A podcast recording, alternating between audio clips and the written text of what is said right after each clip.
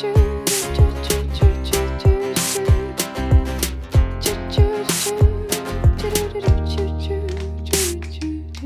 ora, welcome to When Lambs Are Silent, the podcast. Yeah, you're here with Aaron and Dale, and today we are we're kicking off our Uh, first episode. Yeah, we got the lovely Chloe Swarbrick with us. Hmm. So yeah, cool. yeah, I'm really excited about this one. I've known Chloe for a couple of years, and we sort of met through my work. Over the next few weeks, we're going to be talking about, I guess, what if. So our series is going to be focused on coming out of COVID 19. What if we had the courage to imagine a different world, a better world than the one that we have now? And so we're going to be talking to a lot of different people. Today, we're talking about what if we changed the way we engaged in politics and we'll be having other episodes throughout the, the next few weeks dealing with this from different perspectives. And this is just a space for us to think and imagine what a new world could look like. Yeah. I really enjoyed this one with Chloe because she's not someone that I really followed before and someone that I really listened to. But I could tell that she has a passion for her work and for the things she believes in. And I really enjoy that. And she, to be honest, she galvanized me a bit. I to start thinking about the things I am interested in and things I believe in Mm. and things that I'd like to see change. So, yeah, I hope everyone really enjoys this and, and is able to get a lot out of it. All right, we go into it.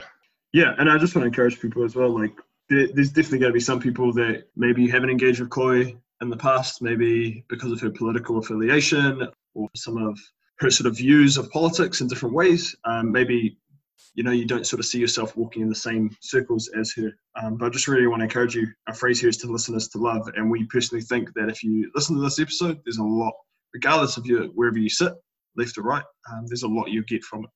So yeah, let's, let's get into it.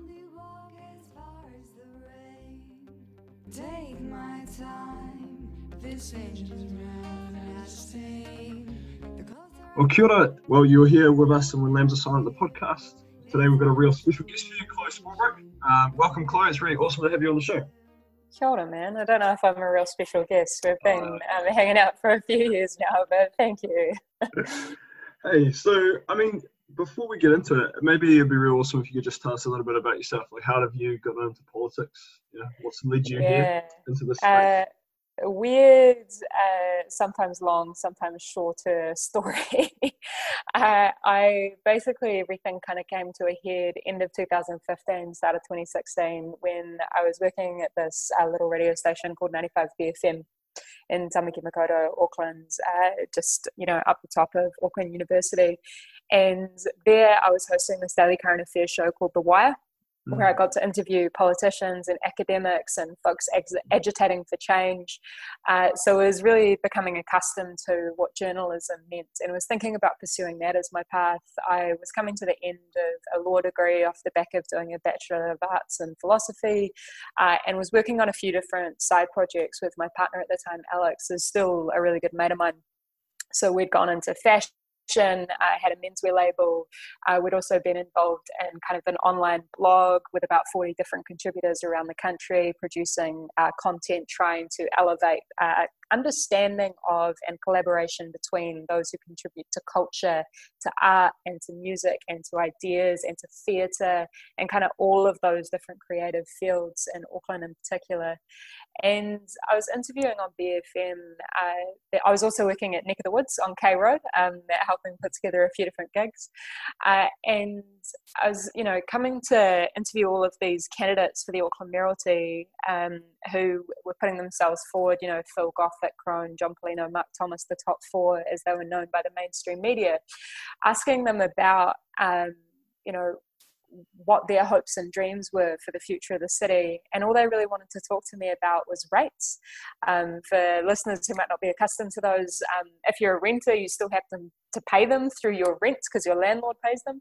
But it's basically like a form of taxation that goes to our local bodies uh, across the country to help fund a lot of the services that we kind of otherwise take for granted, like our rubbish collection, uh, things like maintenance of our streets and our parks and otherwise and it just really got to me this fact that all these politicians who wanted to lead us weren't necessarily leading with a vision. They were leading with this kind of managerialism of oh you know we'll just keep doing things the way they are. And you know, I'd always lived in apartments, so never had a phone line, was never polled, uh, and had uh, always kind of operated in the gig economy. And I was just like, but hey, what about the people for who the for whom the system isn't working for? Mm. What about all of us? You know, my friends and my whānau who I didn't necessarily see represented in um, decision making capacity.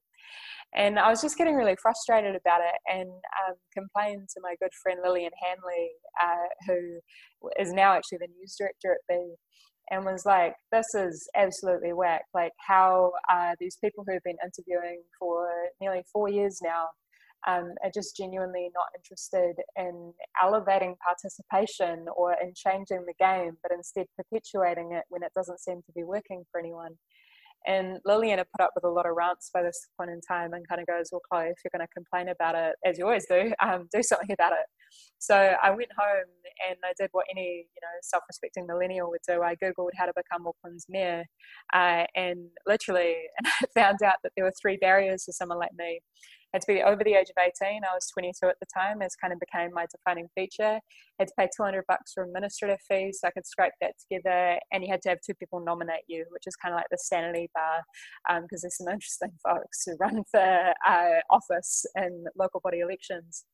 And I was like, well, we can throw all that together. Um, I mean, why don't we give it a shot? Why don't we just try and add another voice around the table of debate? uh, so that these ideas are chucked out there and that people are challenged because otherwise we just tap out and we continue to let all of that stuff continue going on the way that it has. Um, the general intention was just to get more people to care uh, because, you know, as I ended up putting on the posters that we managed to fundraise enough to get out there, uh, it was kind of just recognition that regardless of whether you engage in politics, politics governs your life. So, kind of the notion that this is your city, take it back and uh, it was really interesting because all my mates came in, pitched in, helped. Uh, we did a bunch of gigs with music. Uh, my best friend Tom and my mate Casey helped produce these little films, which we put out on social media, which became really meaningful for engaging with folks because I was largely ignored by mainstream media unless they wanted to talk about my age. And um, we ended up coming in third place with just less than 30,000 votes, which um, you know, all of the usual outlets were just like, whoa, where did that come from? And we were like, we were just on the ground doing the mahi, you know, like folks knew where we were. Um, and after that, just had the weird privilege of the platform. Uh, and was kind of like, I can't, I can't leave it here. If I leave it here, then um, I just go back to feeling real reactive and complaining about stuff. So, you know, I tried to put some of that talk into the doing. Um, and have kind of just fallen ever further down the rabbit hole since. Um, now, as of uh, you know, the past two and a half years have uh, been really privileged to serve as a Green MP based in Auckland Central. Awesome. Well, sounds like it's been a bit of an adventure. It's been a wild ride, my man. It's been, yeah, pretty out the gate. But it's also, I think, one of the things people uh, can kind of forget sometimes is that campaigning for change uh, gives you a real sense. It's really hard. It's really hard. Like uh, forthright, it's really hard, but it's also really meaningful and it gives you a sense of identity and purpose and community, which ultimately is mega beneficial for your mental health and well-being. You know, nobody ever does anything meaningful alone. You need to build that team. Yeah, awesome. So, like part of the series, we're trying to imagine like what could the world be like, um, you know, pre COVID nineteen as we come out of this space and and I guess you know in this kōrero talking about I guess our political engagement and how we can get engaged. I guess we come across a lot of people that are just completely disengaged with the system. You know, they don't believe in it. They don't think that anything they do matters. You know, they just vote the way their parents vote because that's what they've been told. Some a lot of rangatahi especially don't even vote, right? You know, why would they? Why would they care? Because it doesn't seem like anyone in power really cares what they think. I mean, what would it look like if I guess young people started to to vote or people started to vote? um, how could that change the political landscape? Yeah, that's a really good question, eh? Because I'm often asked, you know, how do we get the young people turning out to vote? And the, the thing is, there's no silver bullet.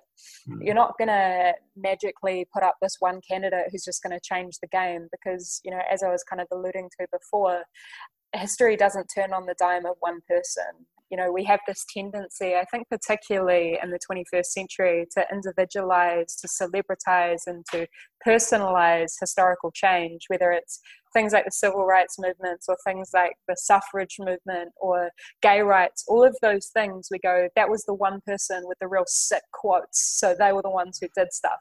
And it's like, well, you know, they may have been the most poetic or able to offer the best rhetoric, but they were just leading the marches. They were the figureheads. And that stuff is important. The stories that we as a society tell ourselves are critically important. But they would not have been able to change society without the movement and mobilization of hundreds of thousands, if not millions, of regular average folks who just gave their bit because that's the tipping point. That's how politics changes. And I think we're real fortunate in a place like Aotearoa, in New Zealand. You know, we have a population the size of Melbourne, uh, and we have two degrees of separation. And the example that I use is, you know, I was elected as a 23 year old high school dropout with tattoos who swears too much. Like, I'm not supposed to be a politician. And if anything, that's the best kind of reason or example of how the system can work.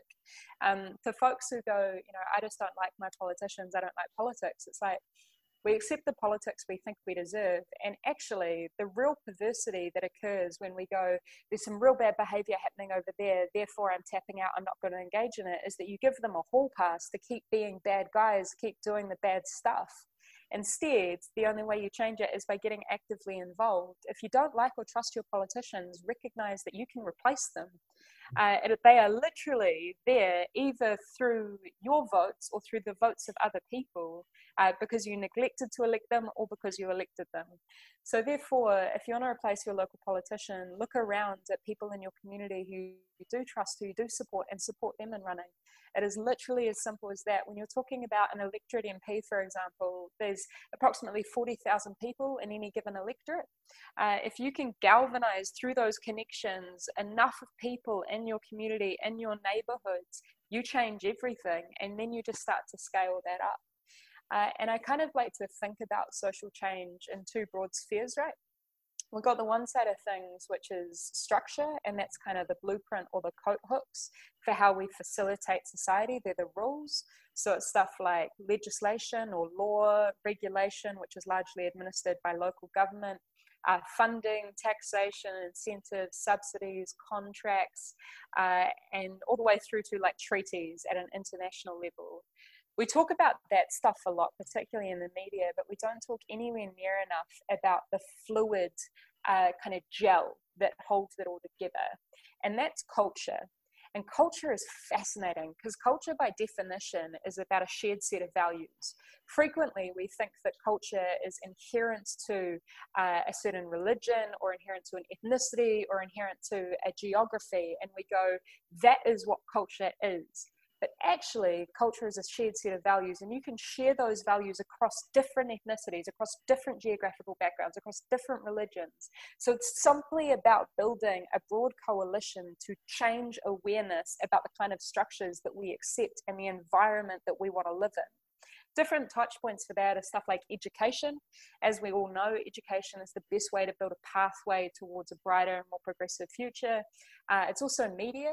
Uh, we all think about media as just, you know, turning on the TV or getting um, notifications through your app. But the thing about media is it's fundamentally a mediation of reality when you consider things like natural disasters or you know wars raging seemingly eternally overseas we don't know any of that stuff firsthand we trust mediation of reality to tell that story to us so that we're informed. And what we find when we start to unpick and critically analyze media and this is not to throw any shade at journalists who are doing a huge amount of mahi under huge amount of stress and competition but there is inherent bias in any media presentation because of how uh, you know journalists are under time pressure they have to choose who they're going to interview they have to choose what quotes they're going to pull from that interview and they have to choose what stories to tell and all of that stuff isn't a conspiracy. It's just fundamentally, again, about our values as a society and the cultural stories that we choose to put center of stage, and therefore that all of us are cognizant of and aware of. So that's the kind of stuff that I'm really fascinated in, and that's the opportunity that all of us as citizens have to participate in change is through working together to change our culture, which in turn changes our structures. Mm, awesome. You, you speak a bit about because I guess a big block is that the way our society is, it can't change because this is just the way it is. And there's a lot of kōrero around the economy and what that means. And I've heard you speak a lot about the economy. It's it's not neutral. Uh, what, what do you mean by that? So, the economy uh, is a funny piece of terminology that's often thrown about as though it's something which is inherently right wing or it's inherently conservative. Uh, that it is about, you know, the big players. It is about uh, giving tax breaks to the rich because supposedly the rich are the ones who are going to give out all of these jobs. But when you look at economic thinking, particularly from some of the leading lights in econ- economics over the past, particularly 20 or 30 years. You even actually look as far back as the dude who is uh, credited as the founder of capitalism, this guy called Adam Smith. So he, funnily enough, was producing all of this stuff as he worked with his mother, uh, sorry, as he lived with his mother, uh, so wasn't paying rent. Uh, so, you know, so much for an understanding of how the world works and how the economy works there. But also, uh, he didn't believe in the concept of the limited liability company. The limited li- liability company is a modern contemporary construct which basically says that a group of individuals can come together to form an entity called a business. They can uh, register it to be limited liability, which therefore means that they remove themselves from risk of transaction so they can continue to upscale the kinds of business that they are involved in, uh, which in turn means they make more and more risky choices and treat people as commodities. And again, this is just to try and exemplify how far removed we are from the origins of it and how values transcend, particularly when we don't consciously critique them constantly. But the other um, big mythology in our economy is the notion that GDP is like the most important thing. And it's really funny because you watch any of the uh, news, you know, the six o'clock news, or you get, you know, app notifications, push notifications from the Herald or whatever, and you hear about stuff like the Dow Jones or the FTSE or, um, the, you know, all of these different stock indicators and about GDP going up or down. Most people have absolutely no idea what that means. And if I can give you an insight, most politicians have absolutely no idea what that means. But we just somehow take it as gospel as though it's written in stone that this is like a bad thing if it's going down, this is a great thing if it's going up. And we treat it like it's a deity, like it's God. But the fact is, GDP, when it was invented by this guy called Simon Kuznets in the 1930s, he brought it to US Congress as an economist and was like, hey guys, here's a real good way to measure economic transactions between people in this economy at a mass scale, but God forbid, do not use it as a measure of the welfare of our society. 70 years later, we are doing exactly that thing that the guy who created it said we shouldn't do. And the reason he said that is that GDP measures all of the transactions, but it doesn't measure the quality or distribution of them. So the perversity of GDP as a measure of our success is that GDP goes up when there is an oil spill when there is a natural disaster, when somebody is in a car crash, when somebody gets cancer, because there has to be economic transactions in order to undo that social ill. And this is the thing about the economy being value neutral is it is ultimately just about transactions. It's not about how much we actually value those transactions, right? And this is the um, kind of classic summary in this uh, perfect line about how right now we know the cost of everything and the value of nothing. So, what I'm real focused on is making sure that we actually treat economics as the social science that it is, was conceptualized as, and is supposed to be, and talk about the value judgments that we make in assuming what is important and what's not. Awesome. Yeah. Another thing that you talk uh, talk a lot about, because I mean, a lot of these things, they're, they're, narratives, right, that are really deep in our concept. And so when we start to try to have these dialogues as a community, the protective walls come up because these are the sacred cows of our society. Hard how can we have these kōreros in a way that um, keeps that door open? So we're not mm. just you know slinging hate at each other across you know across yeah, the hallway. That's, like, that's you know. a real good question, and I think it's it's a really hard dialogue to have right now, particularly when so many people feel as though they're having to justify their humanity.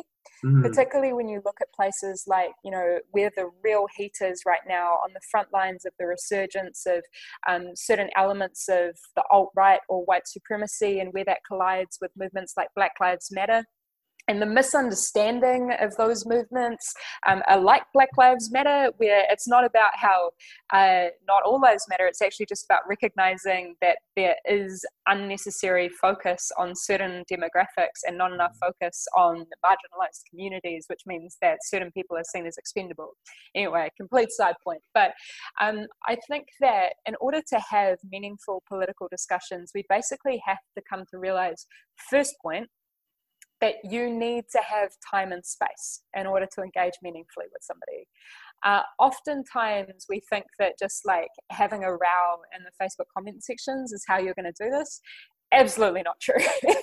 um, unless you are able to find that environment where folks are willing to engage meaningfully and in depth and in detail. So, a really good uh, kind of cachet of research came out uh, subsequent to the 2016 election of Donald Trump and the result of Brexit out of the UK. And what that basically tried to do is explain through sociology and through psychological and political research how we have political discussions again, because those researchers felt that our society had become so polarized. And polarization is problematic for stability uh, because ultimately it's about communities' capacity to continue working with each other without segregating off into these ideological or um, ethnicity based or religion based kind of groups or pockets. It's about the coexistence of a multiplicity of ideas and that exchange of ideas. And it's funnily enough, all this basic stuff stuff that we teach kids when they're at primary school. The key thing is most people have never had to explain why they think the way that they do. And this goes back to your point, Aaron, about how uh, most of us, particularly when we first come to doing stuff like voting at the polling booth when we're mm-hmm. 18, uh, take on board the views of our parents if we haven't necessarily investigated them. Most people have never had to explain why they think the way that they do.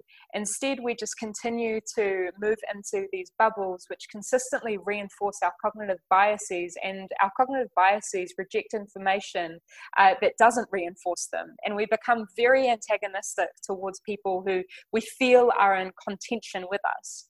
So, the first thing to do if you want to have a meaningful yarn with someone about politics, about anything, about life, about religion, about their values, about what they care about, about their whānau, uh, then you need to ask them why they think the way that they do. And you need to genuinely give them the time and space to say that without jumping in off the bat to kind of have a crack at them. And just keep following on with the why questions, you know, get to the core of it often you'll find that some of the views that we see as the most vehement are actually founded on the basis of fear. They are founded on the basis of, a, of the basis of a need for security to protect one's family or one's community. And when you get to that um, nub of care about community or care for one's family, that's a base that you can build a human bridge on. And when you find those shared values, you open a door. And that's where you can begin to continue opening that door and finding those kind of shared pockets uh, and to emphasize and work with somebody to undo some of those harmful behaviors or attitudes, right? Because the thing is, that often what we see is only the tip of the iceberg, that awful manifestation of bigotry or racism or sexism or whatever you want to call it. But the, the base of that iceberg is so many life experiences or things that they've been educated about or told or grown up in which ultimately inform who we are and how we navigate the world. And you're not going to be able to unpick that by shouting down at someone. Mm, so true. Yeah, one of our one of our phrases here on When Lambs Are Silent is to listen is to love, and, and that in Shoulder. engaging with people, hearing them first is that pathway. So yeah, you've articulated that so so well. Uh, you wrote an awesome article really recently and stuff. Loved it, and we'll link it in, at the bottom of this. Um, I loved that one of your quotes. You said, "We will know, you know, at the end of this that um, a lot of the things that we were told were politically impossible were really just a matter of priority." That's that's a sentiment that is really banging around in the social sector right now as we're seeing miracles happen over the last two weeks. You know, if we're coming out of this, you know, you've got a, a group of people that are maybe thinking maybe change is possible. How could they be a part of shifting the political priorities? You know, what are the things that, besides from you know doing what you've done and getting up into the you know that sphere, you know, what could Joe Bloggs do that's Mm. thinking, hey, I want to do something called Jane Bloggs or yeah, I, I reckon um, one of the most important things, um, and it's funny because we think that you kind of like to be in politics is to be a politician. That is the biggest myth out there. We are all engaged in politics on a daily basis because, firstly, we care about stuff, and secondly, we have opinions. Everybody has an opinion on something, eh? Like, if you hear your mate complaining about how much they earn or the cost of their rent, or about how far they have to drive or about you know public transport or about the state of the sidewalks any of that stuff the quality of our air of our waterways all of those things that are, are determined by political decisions. So you're political if you care about something or you're complaining about something. So the best way to get involved in politics is genuinely just to get involved in having those yarns with people outside of just yourself. Stop talking to your echo chamber or if you do want to talk to folks who agree with you, then build a bigger base of folks who are willing to take those views and those opinions to road test them, to critically analyze them and to take them apart and build what is effectively, and it's, it sounds like a really gross term, probably because of how associated it's become with corporatization, but build what is effectively a lobbying unit. Lobbying is basically where you utilize the power traditionally power is manifest in uh, wealth or in kind of connections but we have so much untapped power in numbers particularly in this country. Build a group of people who have a common ask. Build a broad coalition of folks who come from a range of different backgrounds who share those cultural values of compassion or whatever and basically put forward what your solutions are. I think that um, you know, and this has been my experience as a politician, so take it with a grain of salt, man. But like so many people, understandably, are really frustrated with the way that things are. But it is so much harder to come up with a solution. So if you can work together and talk to all of those folks who know what they're up to and build those solutions and go, uh, politicians can't talk about how this is hard anymore here is exactly how much money we need to build this amount of houses to uh, house our homeless youth in West Auckland or in South Auckland or in Hamilton or in Christchurch. You know, just put forward those solutions and then you have a concrete answer that is really hard to shift away from. Mm. And when you have enough people echoing that, you have a chorus, it becomes impossible to ignore. And I think what this crisis has demonstrated more than anything, and I see this not just in work across the social sector, but in the particular area of mental health as well. Uh, you know, and you know this as well, Aaron. Like when we were out um, west, uh, and I was, you know, coming by LifeWise every other uh, week. Um, particularly with regard to substance abuse and addiction, the major underlying drivers are really similar to what they are with mental ill health. The two major ones are isolation and trauma. And we have a society that is more fragmented, more individualized, more isolated, and more traumatized than we have had since the world wars. And we wonder why kids are dealing with immense epidemic levels of poor mental health or are experimenting in really risky behavior looking for that sense of escapism. We only start to undo that when we look to the cause, and the cause is isolation and trauma. So the fix is collective action and building a community. And the best way to build a community is to build a shared kaupapa. Awesome. Hey, that's that's really good stuff. I, before we sort of close, there's I guess there's there's two groups that we speak to, right? I guess a lot of our kōrero has been directed to people who are empowered enough to to be thinking about change. There's a whole lot of group of people in our society um, and within our when Lambs Are Silent sort of following and whānau that are maybe not even in that space. They, they've been so pushed down by the system that they can't even think about, I guess, stepping up. I guess what would your kōrero be to them around how they could maybe start even hoping or dreaming about being engaged and, and I guess dreaming about change?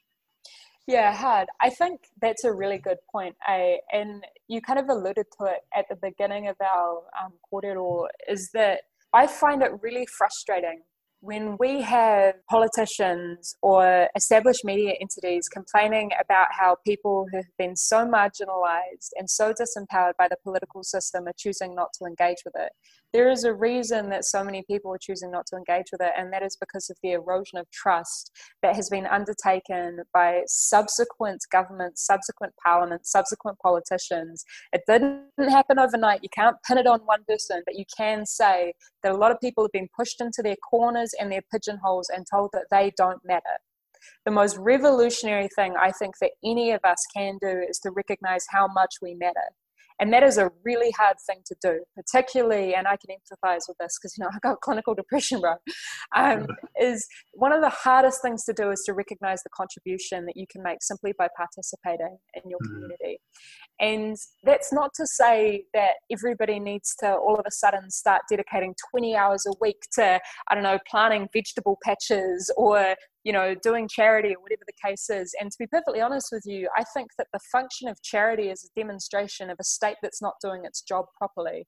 Uh, that is demonstration of how we are filling the gaps by not properly functioning a system of taxation or redistribution or whatever. Which, you know, funnily enough, I went to church with my grandma all the way until I was about 13 years old, mm. and that is the fundamental teachings within Christianity you know those values of compassion community redistribution and looking after those who need it so that all of us can realize and recognize our potential and contribute. So i think it's just radically accepting yourself and the value that you have to bring not only to the world but to your family to your friendship group and leaning into that what makes you happy and I'm not talking about the stuff that lends you a sense of escapism, right? Because some people might go, oh, you know, um, you know, drinking a beer makes me happy. I'm not talking about that. That that is not necessarily the thing that is uh, setting your soul alight. That's the thing that's dampening it. Find the thing that enables you to create, to collaborate, to contribute, and to feel that sense of accomplishment. Because that's fundamentally what all of us want and when you find that, find the people who align with that. And when you've done both of those two things, you have recognized how important you are and you've built a community. And that's the basis of revolutionary politics, my friend. Got it, mate. Those are some beautiful words. Ka pai, bro. Uh, hey, thanks so much for being on the show today. You know, hopefully we'll have you back sometime. Um, have it. a really, really great day. Cheers. So yeah, that was a great interview. I really enjoyed that, that conversation there with Chloe. She's got a lot to say, and she's obviously thought like really deeply through a lot of different things. How, how was that for you listening to it? Yeah, just the, again, I like the passion and the heart she has behind everything. I really enjoyed um I guess the encouragement to engage more with politics. She talks about it governing your life, whether you like it or not. It's so easy to feel like you're just a pebble in this giant stream and there's nothing you can do even even with, with voting. I think that's why a lot of young people don't even feel like voting because they just feel like, well, what's the use? What can they do? She's galvanized me to to, to get more involved. Yeah, I think that was a really good point. Like she spoke about how we sometimes think about politics as being in parliament, being a politician, but actually there's so many different ways to be engaged in politics. And yeah, like part of that is actually using the voice that you have. Voting voting is only one part of that, but like engaging with the political system through engaging with your MPs through you know referendums through petitions and I guess a whole bunch of other ways that we can engage in the political system. I think one of the things like that she keep, that keeps coming through, and she didn't say it in this um, conversation today, but she sort of said the spirit of it. She often talks about how she speaks with people who will say, "Hey, my protest is to not vote. You know, I'm opting out of the system." And she's like, well, if you think about that, that's not a great protest because the point of protest is to change something. And when you yeah. don't engage in politics, you just allow someone else to make the decisions unquestioned and unchallenged. And so, like, I guess your kōrero in our conversation was if you don't like the system, be a part of changing it. You know, if you don't, and I like that line that she said, if you don't like your elected officials, realize that you can replace them. Yeah. Yeah, and I think she's proven that that's possible, right? Like, um, yeah, definitely. Which they came, she came third. Yeah, in the mural yeah. campaign, like that's crazy. I know it shouldn't be about your age, but we sometimes think it is. And for someone her age, like, I think it's. Well, I mean, that's a that's a barrier to voters. You know what I mean? They oh, see yeah. you as a, as a young person, and you, well, your opinion often can seem like it doesn't carry much weight. I I remember her going through running for mayor and talking with people about about her, and people saying, "Hey, actually, she's got some good ideas, but she's too young." You know? Yeah, Well, um, age doesn't have anything to do with competence, you know. But I mean, it's just, a, I guess, a challenge for us, for all of us, to say, "Hey, regardless of your age, regardless of where you are, if you think that you're powerless, actually, you know, there's more. You have more to offer than you Mm. maybe realize." I, I'm a big believer that actually a lot of the societal change that we need in our community it's it's not coming from the government it's not coming from politicians. They can only do so much right? I think a lot of what is dictated is by us by our action or inaction. I think a lot of what you know like people might say oh, i don't like this about the country or i don't like that. But there's obviously enough people that like it or are comfortable with the way things are which is why it keeps going the way things go if, if that sort of makes sense. Yeah. It's, Sorry, it's very easy to go with the flow and to just accept things the way they are because it's easier. And we're distracted all the time. We're always busy. We go from work, we come home, we you know, some people have kids, you deal with the kids, and you you're just trying to I guess relax through the evening just to go back to work the next day, and you know you're distracted with Netflix and games and whatever. Just really easy just to go with the flow. Mm. I, I liked what she like that that last thing she's just said about how sometimes like the greatest act of resistance is realizing that you matter. Yeah, man, that hit for me. Like I see a lot of people that I I know that feel really disengaged from politics because actually the political system has hurt them and and damaged their lives and, and they just don't they feel powerless they feel disempowered right? And I think that message like you matter like actually realizing your worth realizing that you have value is that first mm-hmm. step of resistance. And sometimes in a world that makes us feel like a commodity. Yeah. She mentioned changing culture through education, and I guess that is it that young people aren't engaging early enough in politics. That by the time you reach voting age, it's it's just overwhelming. Hmm. Yeah, I think there's something in like we don't teach politics in school, right? So we Yeah. don't understand the political system. But I mean, I don't even know if it's just young people nowadays. I mean, I know a lot of young people that are super engaged politically, and I know a lot of our peers and our elders that aren't. Myself included. There you go. You're gonna vote next election, man. Like, yeah, I mean, why is that? Like, wh- wh- why do you feel disengaged yourself? I guess not not looking into it enough, not actively taking an interest into what everyone is saying. Hard to put a finger on it exactly. Not that I don't, not that I avoid voting, but What did that? exactly what it is. Yeah, like uh, how then did I guess that messaging that, that Chloe was putting out there? How did that affect you um, as you've been reflecting on it? I mean, just particularly going through this time with the COVID 19 thing, as well as talking with you about the various things that gets discussed in Lam- When Lambs Are Silent. Just starting to think about the things that matter to me, the things that I care about, and how I can put those things into action.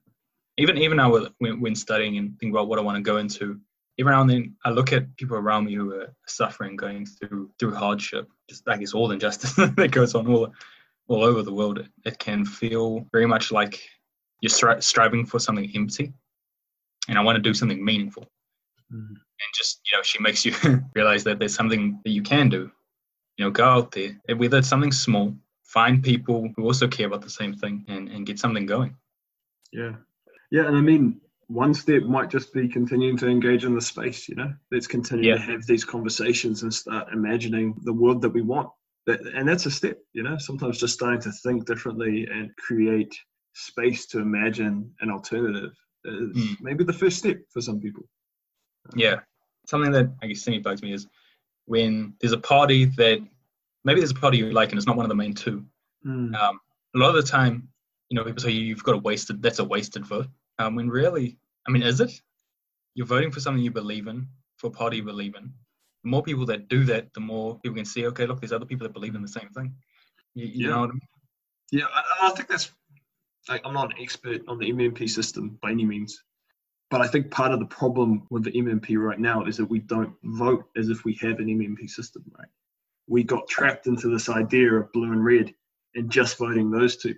If we widely voted with the party that most represented our values, the government would make would look different. It'd be made up of a different beast, really. Um, Yeah. And obviously, there's challenges, and you know, people have their views on on sort of what's a better system. But um, yeah, I guess I agree with that. Like, vote where your values lie. Let the chips fall, if you know what I mean. Um, but like even mushing it apart, like voting's one thing, but when Chloe talked about being involved, volunteering in your community, being involved in other spaces, like that's all political. Like politics isn't just what happens in Wellington; it's happening in your community right now. You know, it's it's the framework which governs our lives. Um, so we're all engaged in politics in some way or disengaged. Yeah. I mean, if, if, if politicians aren't doing enough to boost engagement, how do how do we encourage it? Mm. Yeah, I think we've got to stop relying on our politicians. Yes, they're in positions where they should be encouraging us to be engaged and, and, and cutting down those barriers. But once again, I don't think the change that's going to happen will start in the government. I think the change that we need in our society starts in our communities that we as communities have far more agency and autonomy to make change for ourselves. And we need to be starting to engage in those processes. And it's about, I think, reimagining what our communities look like and how we structure what we do. And, and, and I guess you talked about it as well reorientation of values. What Mhm. really matters to us as a community? What matters to us as individuals? What matters to Yeah. us as a collective? What, what actually is most important? And we start to get really clear on what those things are.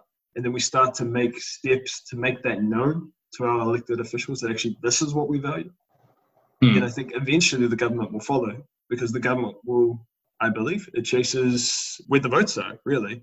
The government's not going to vo- bring in a bunch of legislation that's going to get it kicked out of office. You know, they're going to move with the people. I think the change starts with the people, and we need to be creative around how we start, I guess, mobilizing ourselves and, and organizing ourselves to make our voices heard. Yeah. I guess our, our attitude to the level four lockdown shows that we, we value people, I hope, Mm. and we value lives.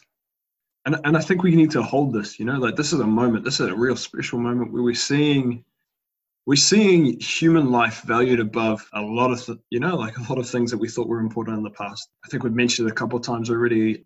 The miracles we've seen in the social sector, where we've got people housed at a rate we've never done before. We we're mobilizing as a city to feed people. It's it's miraculous. It's amazing. It's great. We need that same energy to continue. Mm. And that energy will only continue if we, the people, say that that is what we want our elected officials to focus on. If we tell them that actually it is human life that, that we care about far more than anything else, we need to be creative about how we manage our economy. We need to be creative around how we structure our communities because at the end of the day, it's unacceptable that any of our whānau live on the street or in inadequate housing or don't have what they need to survive any given week. It's unacceptable that we need food banks, that we need charities to exist. We need to make Yeah. that really loud and clear. Yeah, for sure. That's gonna you know, that takes a lot of breaking down of a lot of systems. Yeah. And I guess this brings us back to this series.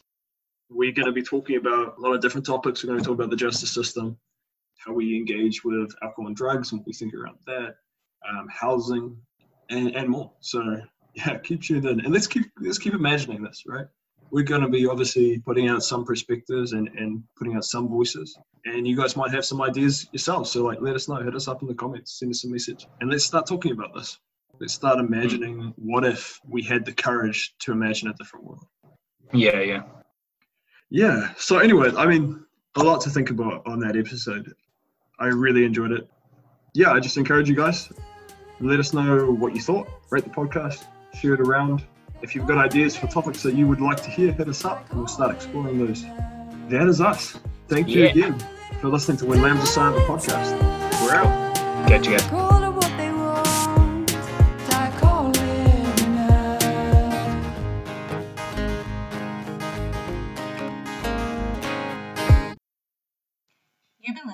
When Lambs Are Silent, the podcast. Rate and review us on iTunes or wherever you are listening, and join the conversation by following us on Facebook, Twitter, or Instagram. The music from this podcast is from the album Dissonance by Jess Jackson and Leon Shelley. Listen to more from these artists on Spotify.